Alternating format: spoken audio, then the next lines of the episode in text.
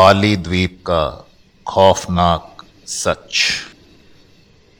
आप शायद नहीं जानते कि बाली द्वीप का वास्तव में एक स्याह पक्ष भी है।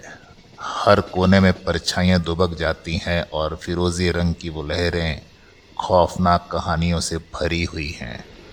यहाँ तक कि बालिनी भी इन बातों को बताने से डरते हैं। ये ऐसी दास्तां है जो आपके रोंगटे खड़े कर सकती है। और आपकी नसों में आपका खून जमा सकती है। अगर हिम्मत है तो इन जगहों पर जाने की एक बार ज़रूर कोशिश करें। घोस्ट पैलेस होटल, प्रतिष्ठित बेदुगुल झील के रास्ते में बाली के पहाड़ों में, कोहरे में कुछ हलचल सी होती रहती है। ये एक भूत की कहानी है जिसे बनने में लगभग दो दशक लगे हैं, और ये सुन्न कर देने वाली भयावहता में भीगी हुई है। कुछ लोग कहते हैं कि घोस्ट पैलेस होटल, जिसे पीआई बिडुगुल तमन रेक्रेसी होटल एंड रिजॉर्ट भी कहा जाता है, एक पहाड़ी पर स्थित है, जो एक बहुत ही अमीर आदमी टॉमी द्वारा बनाया गया था। दूसरों का कहना है कि ये एक कुटिल डेवलपर था, जिसने अपने प्रतिद्वंदियों को रास्ते से हटाने की कोशिश की। यदि आप इस जगह का पता लगाने के लिए पर्याप्त बहादुर हैं तो आप पीड़ितों की भटकती आत्माओं को देखेंगे। या तो मजदूरों को निर्माण पूरा करने के लिए कुचल दिया गया था, या प्रतियोगियों ने भयानक मौतों को शाप दिया था। ये होटल जनता के लिए कभी नहीं खोला गया है, पर आश्चर्य की बात यह है कि वहाँ पहुँचने पर पता लगेगा कि एक महीना पहले से ही हर रात पूरा होटल पूरी तरह से बुक हो चुका है। क्या आप ईश्वरीय प्रतिशोध में विश्वास करते हैं? यदि आप नहीं करते हैं तो एक परित्यक्त जहाज़ की सच्ची कहानी आपको दूसरे विचार दे सकती है। 2008 के जुलाई में शनिवार की सुबह प्रसिद्ध रिपकुल पडांग कप इंडोनेशिया की सबसे लंबी चलने वाली सर्फिंग प्रतियोगिता शुरू होने से कुछ घंटे पहले पदांग पडांग समुद्र तट के पास चट्टान पर एक भूतिया आकार देखा गया था। ये एक बहुत ही बड़ा जहाज़ रानी पोत, फा नंबर 18 जो रात के दौरान चट्टान पर घिर गया था।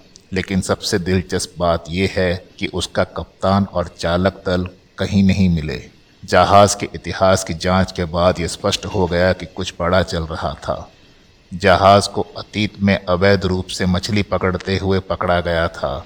गुप्त साधनों के माध्यम से मुनाफा कमाते हुए हत्या, विद्रोह और कानून तोड़ने की कहानियाँ थी। सरफर मैक प्रेत बाधित मालिक को ज़िम्मेदारी लेने के लिए बुलाया गया था, लेकिन इससे पहले कि वो जहाज़ को पानी पर ले जाता और उसके बुरे रास्ते पर वापस आ पाता। अज्ञात हमलावर आया और उसे समुद्र में जला दिया। जहाज़ अब चला गया हो सकता है, लेकिन चट्टान और पदांग के समुद्र तट, बाली के कर्म प्रतिशोध के निशान और जहाज़ के भयावह अतीत के भूत को सहन करते हैं। वे कहते हैं कि जो जाता है, घूमकर वापस नहीं आता है। मोया बीच, अपनी खूबसूरत सफ़ेद रेत, कोमल लहरों और गुड़िया पिशाच, जेंगलोट के लिए प्रसिद्ध है। जेंगलोट खतरनाक जानवर हैं जो एक छोटे इंसान से मिलते जुलते हैं। केवल इतना कि वे खून पीते हैं और हत्या सहित अपने पीड़ितों के कार्यों को नियंत्रित कर सकते हैं। हाँ इसने राष्ट्रीय समाचारों में जगह नहीं बनाई होगी, लेकिन कुछ जॉगर्स द्वारा तटरेखा पर दो जेंगलॉट की खोज के बाद मोया बीच समुदाय में ये निश्चित रूप से ज़ुबान पर चढ़ गया।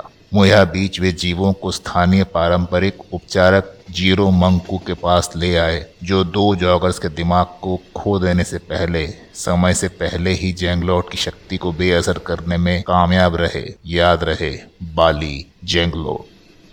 सानूर में पदांग गालक बीच सिर्फ़ एक सरफर का स्वर्ग नहीं है, ये एक नमकीन नरक है। खबरदार, इस समुद्र तट के लिए आँख को मिलने वाले लुभावने दृश्य के अलावा और भी बहुत कुछ है। कीवदंतियाँ एक महिला समुद्री देवी के बारे में बात करती हैं, जो एक जंगली और क्रोधित ऊर्जा के साथ समुद्र तट का शिकार करती हैं, जो बिना सोचे समझे पीड़ितों को बांधती है और डुबाती हैं। पदांग गालक बीच कोई भी स्थानीय आपको उन लोगों की कहानियों से रूबरू कराने में प्रसन्न होगा, जिन्होंने पदांग गालक के पानी में सही लहर की तलाश में उद्यम किया है।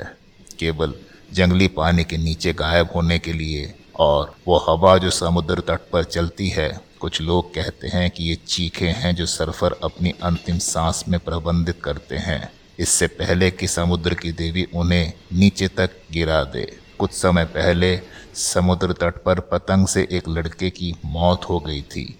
अफवाह फैली कि उसने समुद्र देवी को क्रोध दिलाया था या फिर उसने देवी के ना होने का दावा किया था।